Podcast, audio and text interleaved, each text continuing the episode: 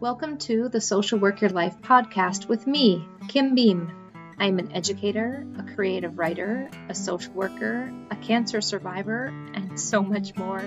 My life experiences, my gut and intuition, they have guided me throughout my journey so far. We are going to navigate this roller coaster of our lives together, finding practical ways to cope.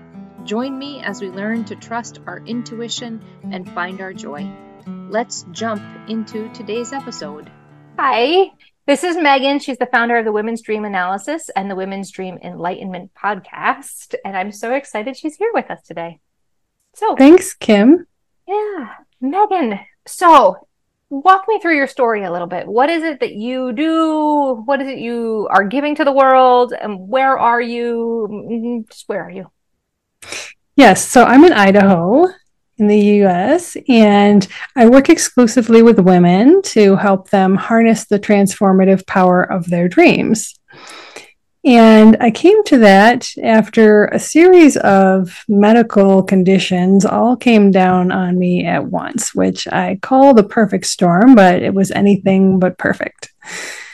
And growing up, I always felt very attached to things that were unseen, to the metaphysical, to the spirit world, to I was in love with Halloween mostly because of the magical essence and the fact that it was the only day of the year it seemed that everybody admitted that there were spirits amongst us. And I just absolutely loved the feeling that I had on that day, and I wanted it to be every day.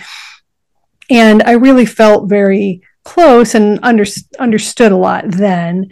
And I think once I got older, I drifted further and further away from it until it really developed a lot of dis-ease in my body. And at that point, I really had to reevaluate uh, realignment with my spirit and my soul. And so when I started my healing journey from all of my conditions, I started meditating and I had done it before in my life, but not on a regular basis. And that really opened up a whole new world for me. I started recording my dreams again, and I really started feeling called to do this work. And it was almost something I didn't really have a, a choice about. It was you're going to do this now. And then when I started doing it, it was, and you're going to create a podcast. And when I did that, then all of these women from all around the world rushed in to tell their stories and to support me. And it was just an amazing experience.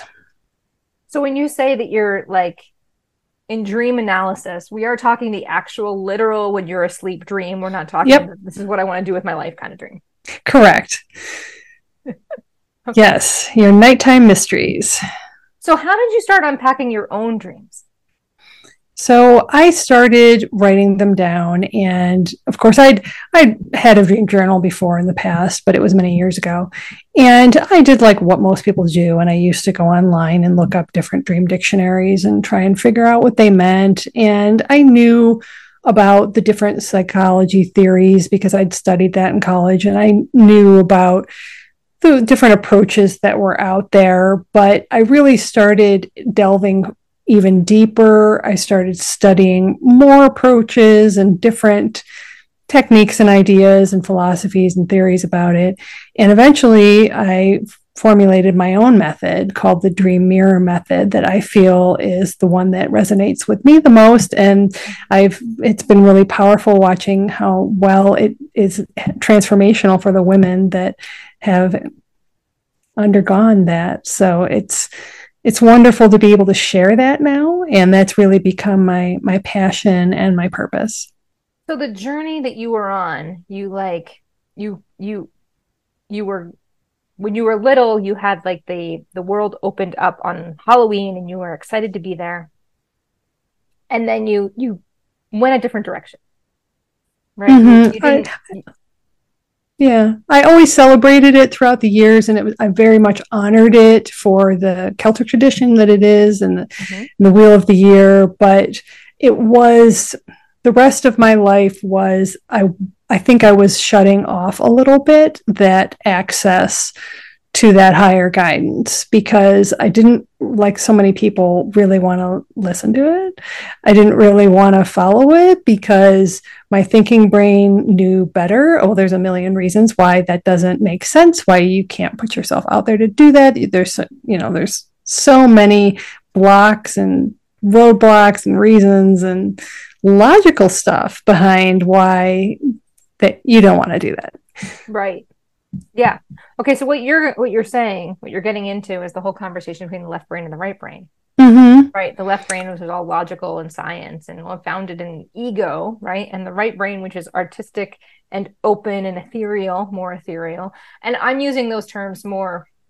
And I always I always say this. I use those terms as sort of um, labels because there are times that you have your left your actual left brain can be right brain acting and your right brain can be left brain acting but these are sort of the labels that medical science has put on these two types of thought they've said left brain is where the medical and the rational comes from and the right brain is where the artistic and the creative comes from right and although i'm highly creative I, you know i I paint and I sew and I, you know, I do all kinds of creative things and I'm a writer.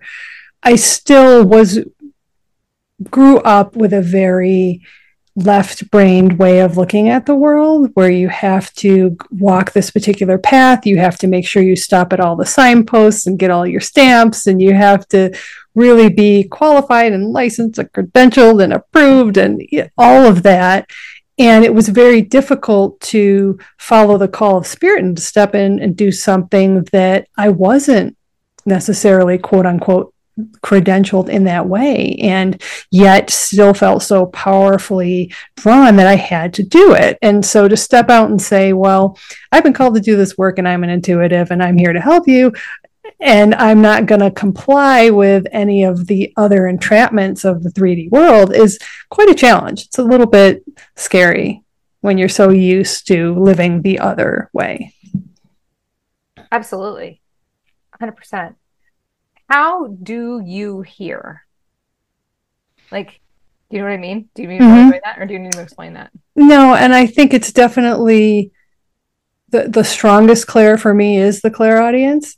Okay, because I get song lyric messages in my dreams all the time because I'm very musically inclined and my subconscious has a million song lyrics libraried in there. And so it will deliver me messages with song lyrics. Um, and I also get just all sorts of messages in my dreams, not just like, you know, scenario stories, but just clearly things I'll see written out, things I'll hear, things I'll wake up hearing, and all sorts of so I think that's the the biggest way. So it's mo- for you, you get it while you're asleep and then you wake up and you let your left brain look at everything that happened while you were asleep. Yes, and sometimes also right right after that moment where you're transitioning from theta to beta is there's a lot in there and sometimes you can linger in that space and go back and forth and and get a lot of information what would you say to somebody who's like me, where I wake up and I'm instantly in beta? Like I instantly hit beta. I don't know how it happens, and I forget all of it. It's got to be really powerful, really I don't know, something something has to be slightly different in my world for me to remember a dream. Most of the time I forget them. My favorite uh, technique for dream recall is to I call it thinking backwards. And so when if you can think in your daily life when you walk into a room and you forget why you walked in there and you say, What did I come in here for? What was I just going to do? I completely forgot. And then you trace back and you start thinking, okay, what, did, what was I talking about before that? What was I thinking about before that? And then you remember it it's like that and what i tell people to do is when you first wake up instead of you know looking at your alarm looking at your phone getting up start thinking about your day just lie there very still with your eyes closed and think what was i just talking about? Where where was i just who did i just see? What was i just doing? And really practice focusing for a few minutes on that backwards thinking because you will forget 50% or more of your dream in the first five minutes once you transition to beta. But if you can hold that little space in between the two, you can get a hit. And when you get a hit and you think, oh, that, that's right, it, there was a bicycle, you, even one little thing, then it all starts to unfold oh yeah and before that i was doing this and before that i saw this and then this was happening and then oh yeah and you start remembering it backwards. And so usually when i write down in my dream journal i'll write down the first thing i remember at the bottom of the page. Because then everything else i remember oh and before that and before that and before that. And so i write that above above above above till i get to uh, that the end of what i can remember and then i have a linear account. Right that makes sense. I like that you write it at the bottom. Mm-hmm. I don't want you to I don't want you to spill secrets, right? That's not that's not the intent of this question. So if you feel like this will be spilling secrets, mm, do what you need to do. Okay. Um, but the mirror method. What does that look like a little bit, or is that something that you feel like would be? Mm... No, I'm I'm happy to explain it. Yeah. So it's four steps. And the first step is memory. So that's what we're talking about. It's where you try to remember your dream. You use different techniques to try to jog that dream recall, to flex that muscle of dream recall, because it really does take concentration, dedication, motivation, intention, all those things. So once you start being able to actually remember them and you start writing them down, the next step is mood. And that's where you write down in your dream journal the mood that you had when you went to bed, mm-hmm. the mood that you experienced in your dream, and then the mood that you woke up in. Because all three can be different, and you can even experience different moods throughout your dream as scenes change. So just make note of all of those things because, as you know, the part of our brain that's logical is turned off when we're sleeping, but the emotional part of our brain is fully active. And that's why dreams feel so emotional because our brain is experiencing them as if they happened. It's also why we remember nightmares the most because they're the most emotionally driven. And we might not really remember the dreams that we seemingly mundane dreams, although those still hold meaning.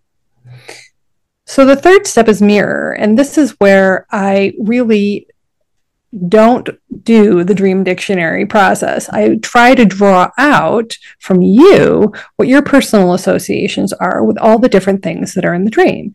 So we look at people and places, landscapes, situations, actions, colors, numbers, symbols, everything you can remember. And actually, women do a much better job than men of dream recall details. They try not to summarize it, don't gloss it over, be very specific as, as you can. And then I ask a series of questions that will draw out for you okay, well, what does that make you think of? Because if you say, well, I had a dream about a snake, and you go look it up in a dream dictionary, well, that's kind of weird. I don't, that doesn't really resonate with me. Okay, well, you may have had a pet snake, or you may be terrified of snakes. Or a snake might remind you of when you were young and you were on vacation at camp, or you, you never know what your experience is. It's different for everybody. And then the last stage is metaphor. And that's where we take all the things that we just did the memory, the mood, and the mirror and we put them together and say, well, how is this a metaphor for your waking life? Instead of looking at it literally, what are what's the symbolic story? Is there a parable here? If you were to give your dream a name in one short little phrase, what would it be? And that's how we really draw out what the meaning is from your subconscious of that dream. I find it really fascinating the whole like what does it mean for you? Yes. As an intuitive, I'm in a in a class right now and my instructor is like build your intuition journal about what these things mean so that you can translate it for the person. And I tell her when I get something I don't know what it means, like when I when I see something and I'm like I don't know what that means, I hand it to the person that I'm giving the, the the reading to. I'm like, I don't know what this means. I I'm not getting any meaning on it for myself. I'm not getting any like I don't I don't know what this image is or why why I'm having it. So right. I'm just going to hand you the image. Yes. An example of that is I one time had uh, an image of this person was unwrapping a, a soccer ball. It was like a brand new soccer ball. He was being given a gift. He unwrapped it and it was a soccer ball and he went and played with it. And I looked at him and said, I have no idea what that means but that's what I'm seeing. And I hope that makes sense to you. Mm-hmm. And Yes. he didn't feel the need to explain it to me. He said, Yes, that makes total sense to me. And the two of us just sort of went, Okay, and like moved on, right? Like, and so I find it really fascinating that part of your process is what does this mean for you? Not does what does all of the language and all of the pre writing, right, say about what it is. It's sort of like when you're reading tarot cards, there's all the history that goes on from like the 1500s or 1400s in tarot cards, right? Where all of that's been slapped onto the card and you feel like you're supposed to know all that stuff. But really, what does the tarot card say to you? Right. Yes. And so I try to put the onus on the dreamer. I try to put the power on the dreamer because it's their dream and it's their subconscious. So I don't want to say, well, you know, dreams about this usually mean that. I mean, if that if I'm pressed, I can say that, but that's not really going to be the most beneficial reading for you. It really has to be drawing out what it means to you because it's your dream. Right. No, that makes that makes brilliant sense. Um,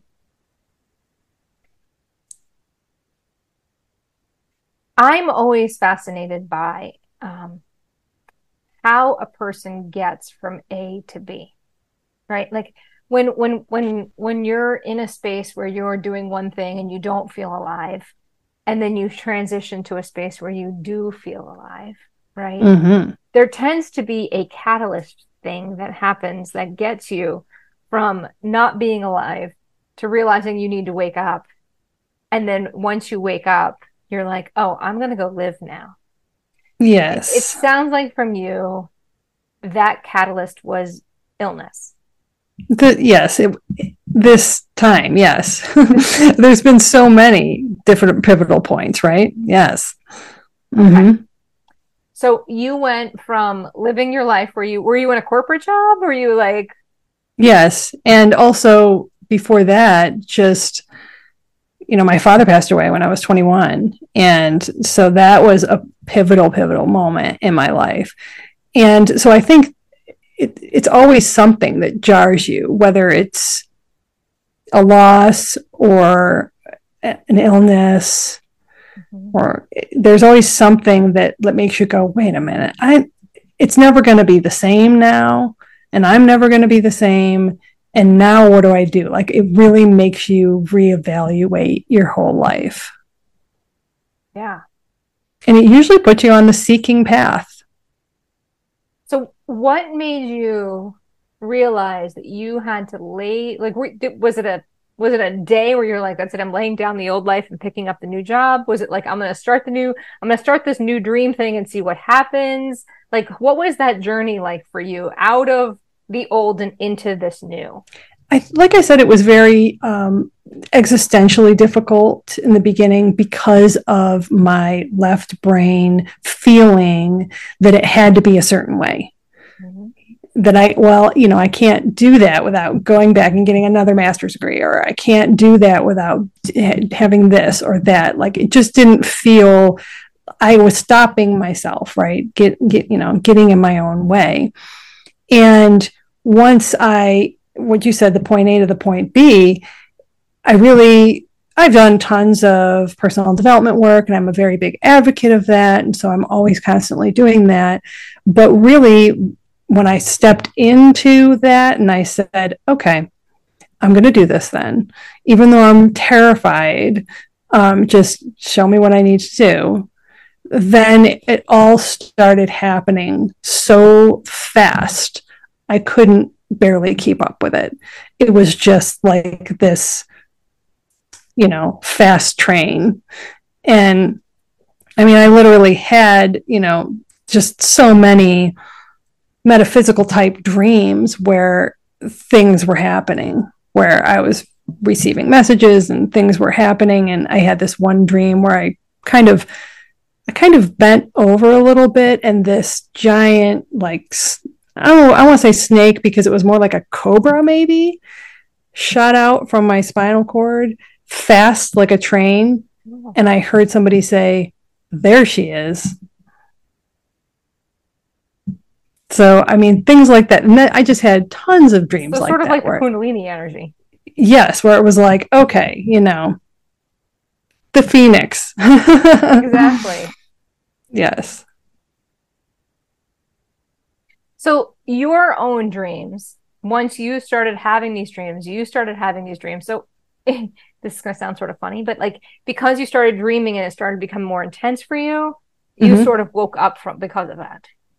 Yes. So the more I was like actually paying attention to them and I was recording them and I was like, oh my God, oh my God, oh my God, you know, and just kept like documenting them and seeing how the progress, right? Seeing seeing what was happening. And and if I if I had been shut off and I hadn't been listening to that, I wouldn't have been aware that that was happening. But during the waking time, I was spending all this time doing meditating and communing and asking for guidance and doing all this. So it was happening, right? So that's why it's a very synergistic effect when you start to pay attention to your dreams and you're putting in the work during the day. They really start to reflect each other and you really start to see that that change happening in the story. I love that. I love the idea of using your nighttime sleeping visions to help shape your daytime left brain decisions. Yes, very much so because our subconscious is influencing our decisions anyway. It's Totally. it's it's determining our behavior and our patterns and our expectations and our emotions, our reactions, everything. And so why not try to understand that so that you can actually have some empowerment around that and not just be privy to that, not just be well controlled by that, in other words. Um, it, the advantage of of understanding it. That makes total sense. Is there anything else that you think you want listeners and people to know? I think what you said at the about shadow is is so important because shadow work is such a big part of dream work. It is why we have recurring dreams, why we have nightmares, because it is our shadow and our shadow is part of us that when we can integrate it into our waking lives, it it brings us to a more holistic existence, a more holistic understanding of ourselves. And instead of trying to shut that down by integrating that, we really gain that transformational ability. So I encourage everybody to listen to their dreams and consider the benefits of dream work for for you because it's not just that aspect but it's creativity it's confidence it's clarity it's inspiration it's aligning with your abundance with your purpose with your passions because it's you it's your inner guidance it's your higher self and why not take advantage of that guidance that you everyone has inside them. I agree. Sounds great. This is Megan Mary. She's at the Women's Dream Analysis. She also has the um, Women's Dream Enlightenment podcast, and she can be found at womensdreamanalysis.com. And um, we thank you so much for being here today. Thank you, Kim. It was a real pleasure to be here. Thank you for listening. I know you have a ton of options out there, and I am grateful for you being here with me. If you enjoyed this episode, please share it with a friend or post it on social media. If you have a topic or question you would like me to go over, connect with me on socialworkyourlife.com. Don't forget to subscribe, and I'll talk to you soon.